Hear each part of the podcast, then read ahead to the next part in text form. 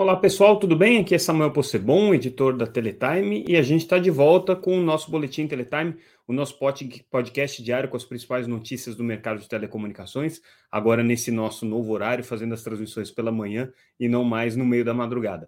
É, espero que esteja dando certo, que vocês estejam gostando, mas a gente é, precisa fazer isso por uma questão até operacional. Então, essa semana é uma semana de testes, semana que vem a gente vai avaliar e ver se funcionou ou não funcionou. Pois bem, vamos começar com as principais notícias do dia, com as principais informações é, que a gente trouxe como destaque nessa quarta-feira, no dia 5 de julho de 2023, é, e que certamente vão ter algumas repercussões ao longo do dia. A gente deve dar continuidade. Vamos falar como eu já tinha prometido, sobre a rede de cobre da Oi, vamos falar sobre é, os primeiros testes de 5G utilizando o espectro de 6 GHz, vamos falar sobre distribuição de parabólicas, enfim, tem vários temas importantes aqui. Vamos começar com aquele tema que todo mundo sempre gosta, que é o tema da Oi. Oi é uma, uma, uma empresa que é, garante para a gente sempre muitos comentários, uma audiência cativa, e a gente entende que nesse momento é, de recuperação judicial os olhos estejam voltados aí para o que vai acontecer com o operador. E o que, que a gente está trazendo de novidade? A gente conseguiu acesso a um laudo de avaliação é, que trouxe um raio-x do que é a rede da Oi. É, o spoiler já está aqui, dado na manchete. A Oi tem hoje na sua rede é, de, de telefonia fixa nada menos do que 380 mil toneladas de cobre. É isso aí. É uma rede gigantesca, é uma dos maiores, certamente uma das maiores reservas de cobre é, é, extraídas e colocadas já numa rede de telecomunicações. Lembrando que a Oi ela é a maior é, é, operadora de telefonia fixa, é, ela, ela tem a rede mais extensa, né, ainda que ela não tenha é, hoje a maior quantidade de clientes individuais, mas ela, ela tem a rede mais extensa.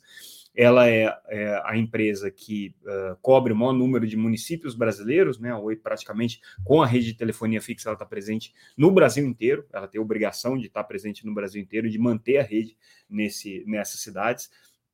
E essa rede, por ser uma rede é, antiga, ela está baseada toda numa, numa estrutura de par trançado, né? uma rede de cobre.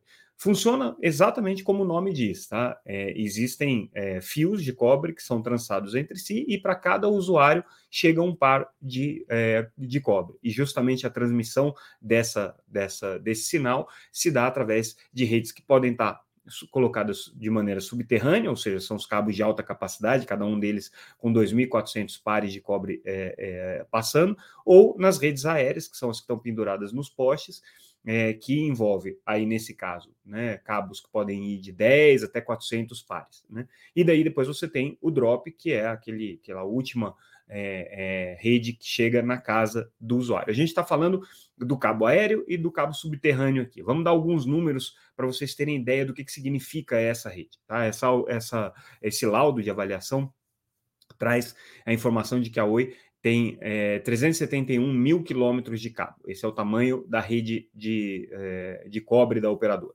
Tá? É, isso significa que é, desses 371 mil quilômetros de cabo, 91, 91, perdão, 98 mil quilômetros são cabos que estão colocados de maneira subterrânea, é, como eu disse, que envolvem até 2.400 é, pares de cobre, são cabos de alta capacidade, bem largos, é, e outros dois, é, 273 mil quilômetros são, são cabos de baixa capacidade que estão instalados é, majoritariamente em postes. Né? Só que, obviamente, como os cabos de alta capacidade são muito mais densos e tem muito mais é, é, pares trançados colocados ali, eles pesam mais. Então, cada cabo de alta capacidade pesa 2,8 quilos e é, cada cabo de baixa capacidade pega, pesa em média é, 0,4 quilos, 400 gramas. Isso significa que enterrados, né, colocados é, nesses cabos subterrâneos de alta capacidade, a Oi tem 274 mil toneladas de cobre e nas redes aéreas, nos postes, são 108 mil toneladas. Isso aqui tudo repetindo os dados do laudo de avaliação, tá? São os números aqui que a, que a Oi trabalha. É, e é, no, no, também nesse laudo de avaliação, é, eles ponderam que a Oi pode já ter tido uma perda aí entre 10% e 15% dessa rede por conta de furtos, cabos que já estavam desativados e que foram furtados. A Oi não tem é, razão para repor, porque eram cabos que estavam desativados é, e que, portanto, podem representar uma perda. Isso daí significa alguma coisa entre 37 mil e 55 mil quilômetros perdidos, o que dá mais ou menos 56 mil toneladas de cabo que já podem ter ido é, para a criminalidade aí, para ser reciclado é, pelos, pelos é, ladrões de cabo. Né? Tudo isso para dizer o seguinte, tá? É, a Oi está vendendo esse ativo e esse ativo tem um valor. Então, esse laudo aqui procurou justamente fazer essa avaliação. É, há duas propostas, houve duas propostas na mesa. A primeira é parte da negociação com a Vital pela dívida que a Oi tem é, do contrato oneroso com a Vital de utilização da rede da Globinet. É um contrato grande, é um contrato aí de quase 6 bilhões de reais para uso da rede da Globinet até 2028. E aí, na parte, na, na renegociação dessa segunda recuperação judicial, a Oi estava negociando um desconto nessa dívida em troca da cessão dessa infraestrutura de cobre como na, na prática como uma parte do pagamento. Não é exatamente pagamento, porque isso também alivia a Oi de alguns custos que ela teria que, que correr. Então é um, é um, é um vamos, vamos dizer assim, um escambo, né? mas que é, funcionaria como uma parte do pagamento dessa dívida. No final das contas, a Oi conseguiria aí um desconto é, importante nessa dívida com a Globinet. Só que surgiu uma outra proposta no meio do caminho, feita pela RK Partners, uma empresa gerida pelo Ricardo é, Nopfelmacher. O Ricardo foi presidente da Brasil Telecom há muitos anos atrás. A Brasil Telecom é hoje parte da Oi, então ele conhece bem essa rede da Oi. E ele fez uma proposta para comprar também essa infraestrutura de cobre. No caso do, do Ricardo, uma proposta que não envolvia, obviamente, nenhum desconto de dívida, porque ele não é credor, mas envolvia um pagamento em dinheiro que seria feito aí ao longo de 30 meses, um pagamento de 900 milhões de reais. Bom, é, tirar essa rede não é um troço simples e tirar valor dessa rede menos ainda. Primeiro, porque a rede precisa ser desativada. Se tiver algum usuário de telefonia funcionando nessa rede, é, esse usuário precisa ser é, substituído por alguma outra tecnologia, então ele vai receber o, o, serviço de telefonia por fibra ou por WLL, utilizando rede de, de, de telefonias de operadoras móveis, no caso especificamente da Oi, ela tem um contrato com a TIM para isso, né? É, então, a primeira coisa é, é desativar o usuário. Isso tem um custo para a Oi. A segunda coisa é você remover o cabo. Né? Esse cabo precisa ser tirado, seja das galerias subterrâneas, seja dos postes, ele precisa ser retirado é, e armazenado, porque é um cabo que é, tem um, um, um, volume muito grande, né? Você precisa de grandes é, depósitos, grandes centrais de armazenamento para poder guardar esse material, né? Depois que ele é retirado da rede. Depois, esse cabo precisa ser processado para que você elimine todos os elementos ali que não são recicláveis ou que né, vão receber um outro processo de reciclagem e separar só o metal que interessa. Então, cada cabo é composto por espuma, por é, plástico, né, por materiais isolantes, é, e esses materiais precisam ser separados do cobre em si para que então ele possa ser é, reciclado. Tem aí um trabalho que precisa ser feito. Isso significa que é, existe um custo de processamento. Né? O custo de processamento varia aí entre R$ 5,00 e R$ reais por quilo de cobre extraído. Essa aqui é a estimativa do laudo que foi apresentado. E quanto que vale no mercado essa rede de cobre? Né?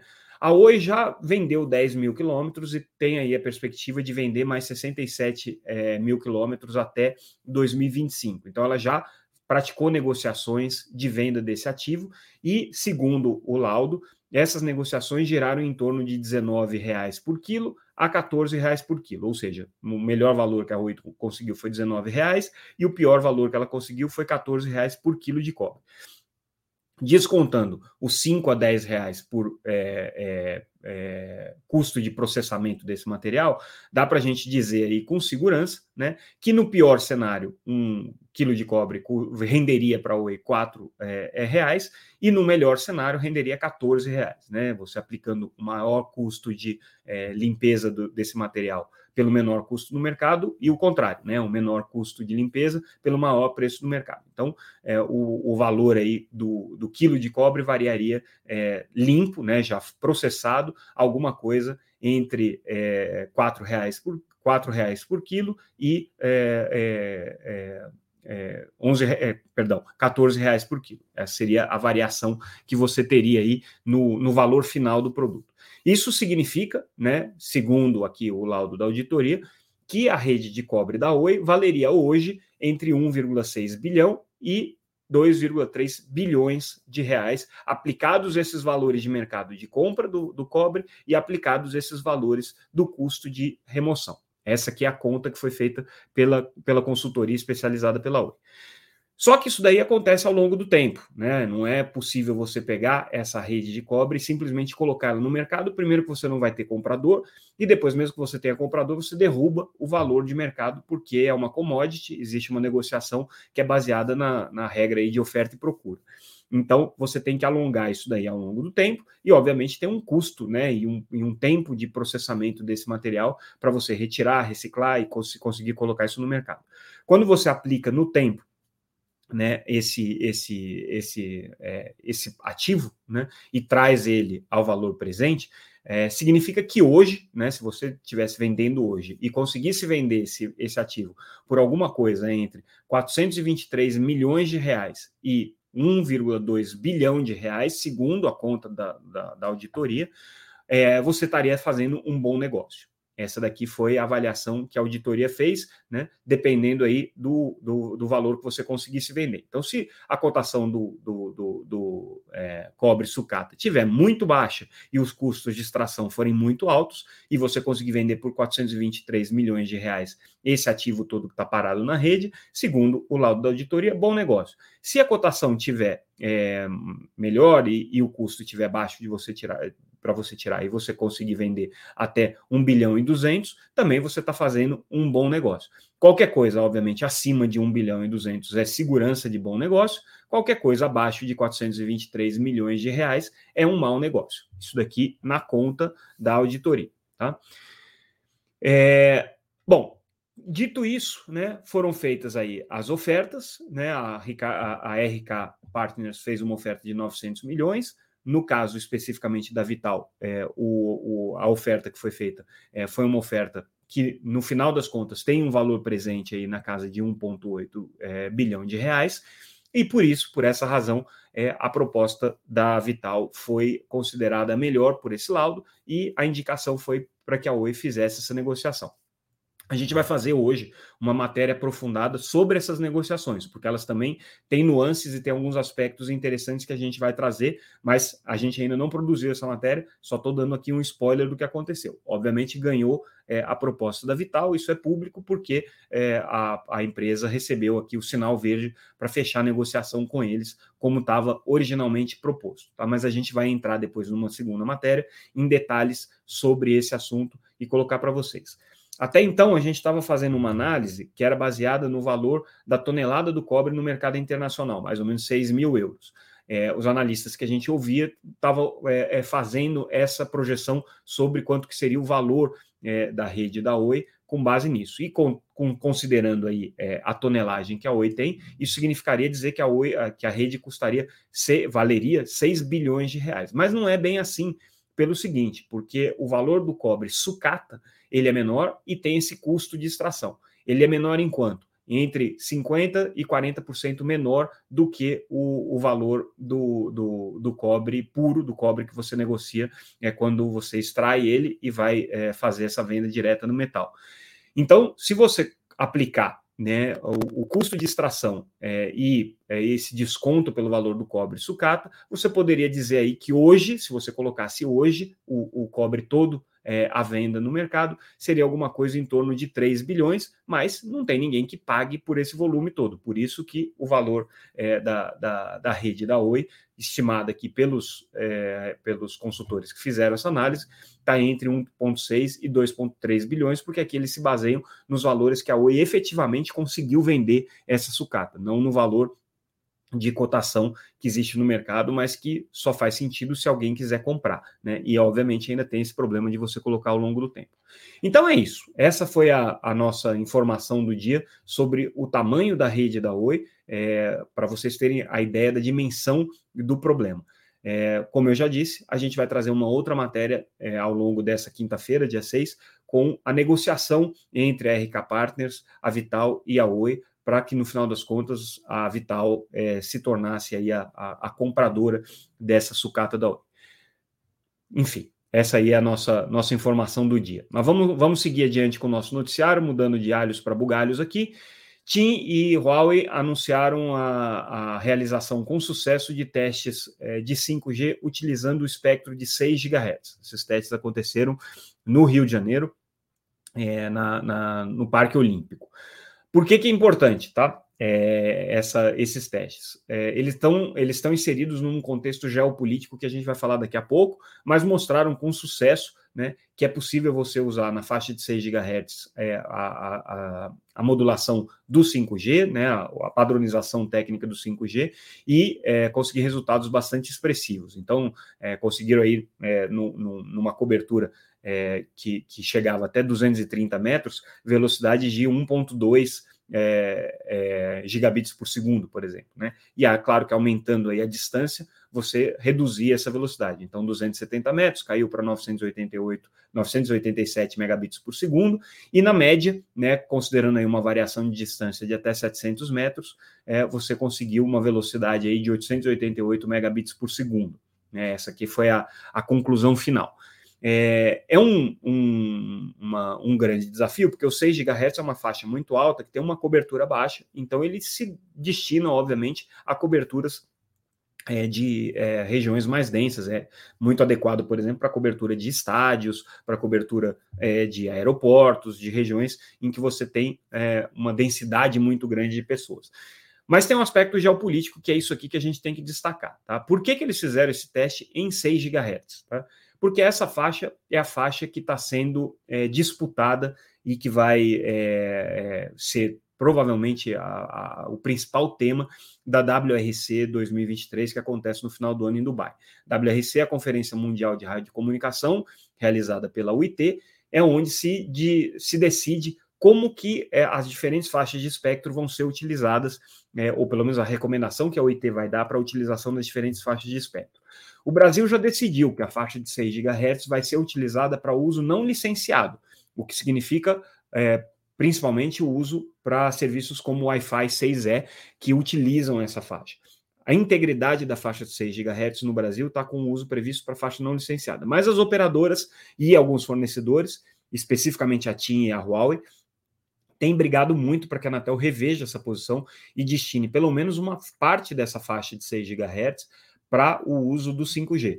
Então, esses testes estão inseridos justamente nesse contexto geopolítico de botar uma certa pressão em cima da Anatel, em cima é, das é, autoridades que vão participar da WRC, no sentido de dizer: olha, fizemos o teste, ele é viável no Brasil, né, e traz benefícios para a população e para a cobertura das operadoras, se a Anatel, obviamente, mudar a sua posição e permitir o uso dos 6 GHz também para a tecnologia de 5G. Mas é interessante é, a gente observar que, no, do ponto de vista prático, é, não, não, há o que se discutir, é, o, a faixa de 6 GHz tem sim é, bastante importância e bastante relevância para o mercado é, de, de, de, telefonia móvel. Né? A questão vai ser só se a Anatel vai liberar essa faixa de 6 GHz para o 5G ou não.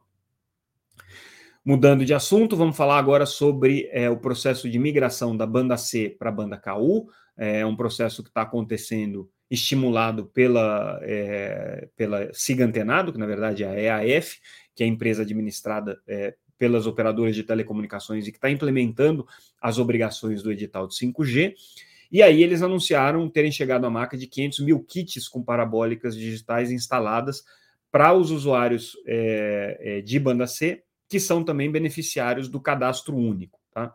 É, uma marca importante, chegou-se aí a marca de 500 mil kits, mas ainda muito, mas muito abaixo do que se esperava é, que, que é, é, se teria nesse momento. Tá? Lembrando que a gente já tem hoje no Brasil é, uma quantidade grande de cidades já com 5G ativado, a gente já tem é, as, todas as cidades com mais, com as capitais e as cidades com mais de um milhão de habitantes já estão com 5G ativado as operadoras fizeram uma implementação bastante é, célere, né?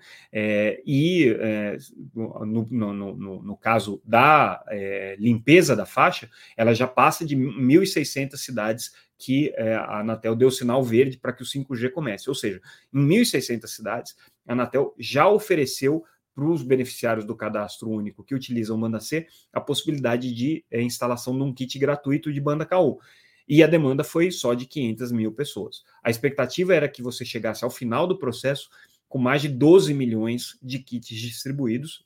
Obviamente, a gente está é, a um, é, em 1,24 avos disso, então ainda está muito longe de chegar nessa marca. O que, que pode estar tá acontecendo? Não tem gente, não tem esse volume de gente, pelo menos que se esperava, com é, é antenas de banda C instalada em casa e que sejam concomitantemente usuários é, beneficiários do cadastro único de programas sociais do governo provavelmente existe aí um erro é, no, no, no, no, número né, que foi utilizado pela Anatel para calcular esse volume de antenas, é, que é baseado na PNAD, é baseado nas pesquisas que são feitas é, pelo IBGE para detectar quais são é, os, os, os, domicílios que têm é, banda, KU, é, banda C. Perdão. O IBGE não pergunta quem é beneficiário do cadastro único e também tem banda C. Isso aí é uma estimativa que foi feita mas pelo visto não vai chegar nesse número de 12 milhões até o final do processo. É claro que esse, essa, essa velocidade de distribuição de kits tende a aumentar à medida que você vai chegando no interior do país e tende a aumentar também à medida que você vai ativando o 5G e vai é, gerando potenciais interferências na recepção dos sinais de banda C. Mas o ritmo aqui está ainda devagar. É, falando aí em, em 5G, Uh, o, o, serviço hoje está ativo em 150 cidades, segundo o levantamento da Conex, isso depois de um ano de operação. Então, lembra que a gente estava trazendo um número, a Anatel já liberou o espectro em 1.610 cidades, e em 150, efetivamente, as operadoras já instalaram o serviço aqui. Então, o 5G, é, é, durante esse um, primeiro ano, avançou bem além das cidades que estavam é, planejadas aí pela, pela Anatel para receberem o sinal. Mudando de assunto, o Tribunal de Contas da União é, constatou a necessidade de revisão da Política Nacional de, é, de Inovação. É, o TCU faz avaliações periódicas né, da, da, das políticas governamentais e, nesse caso especificamente, constatou que existem problemas aí na Política Nacional de Inovação, que é conduzida é, pelo Ministério uh, de, de, é, é, de Desenvolvimento e pelo Ministério de Gestão e Inovação de Serviços Públicos. Tá?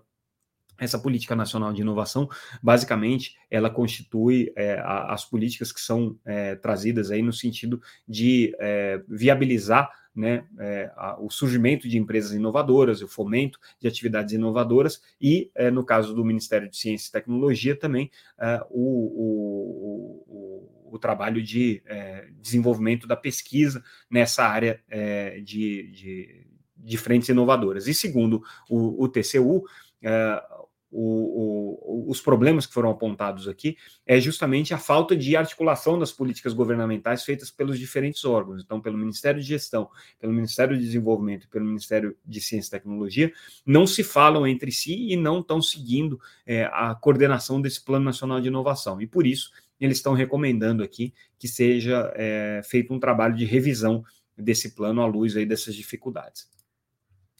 Para a gente finalizar, dois anúncios da área de marketing das operadoras, a Claro incluindo é, a franquia exclusiva para YouTube também no seu plano pré-pago. Lembrando que essas franquias exclusivas para dados de vídeo é, são um grande sucesso nos planos pós-pago, tá? É um dos impulsionadores aí do, do pós-pago no Brasil é você poder é, não utilizar a sua franquia regular de dados quando você acessa serviços de vídeo como Netflix e YouTube. Tem uma franquia específica para isso. Só que no caso do pré-pago não estava é, é, é, estabelecido. Na prática, isso dobra a franquia do usuário, porque boa parte do consumo de dados acaba se dando para vídeo. E o YouTube é, de longe, a plataforma de streaming mais consumida. No outro sentido, a Vivo lançou é, planos controle, que são planos é, semi-pós-pagos, é, né?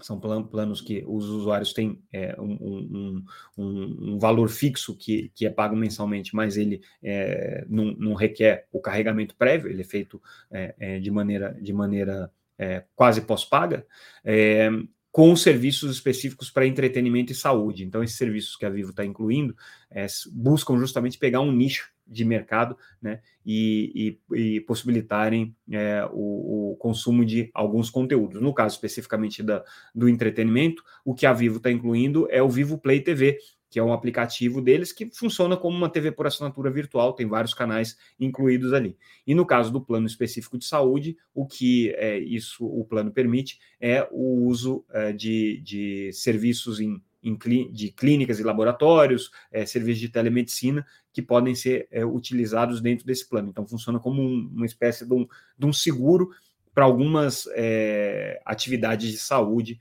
que, tão, que, que possam ser demandadas aí pelos usuários. Interessante essa estratégia da Vivo, porque começa a segmentar a oferta de, de planos, é, pensando no, no uso que as pessoas vão fazer dessa, dessa banda larga móvel e das necessidades que elas têm. Então, especificamente aqui para entretenimento e para a área de saúde. E com isso, a gente encerra o nosso boletim de hoje. Fiquem ligados no nosso site com mais informações ao longo do dia, www.teletime.com.br. Tudo que a gente comentou aqui está lá disponível gratuitamente. E, é, como eu já tinha dito, ao longo do dia a gente vai aprofundar um pouco mais a história da rede de cobre da Oi com as negociações que foram feitas para a compra dela. É, ficamos por aqui e amanhã a gente volta com mais um Boletim Teletime. Mais uma vez agradeço a audiência de vocês, pessoal. Até mais.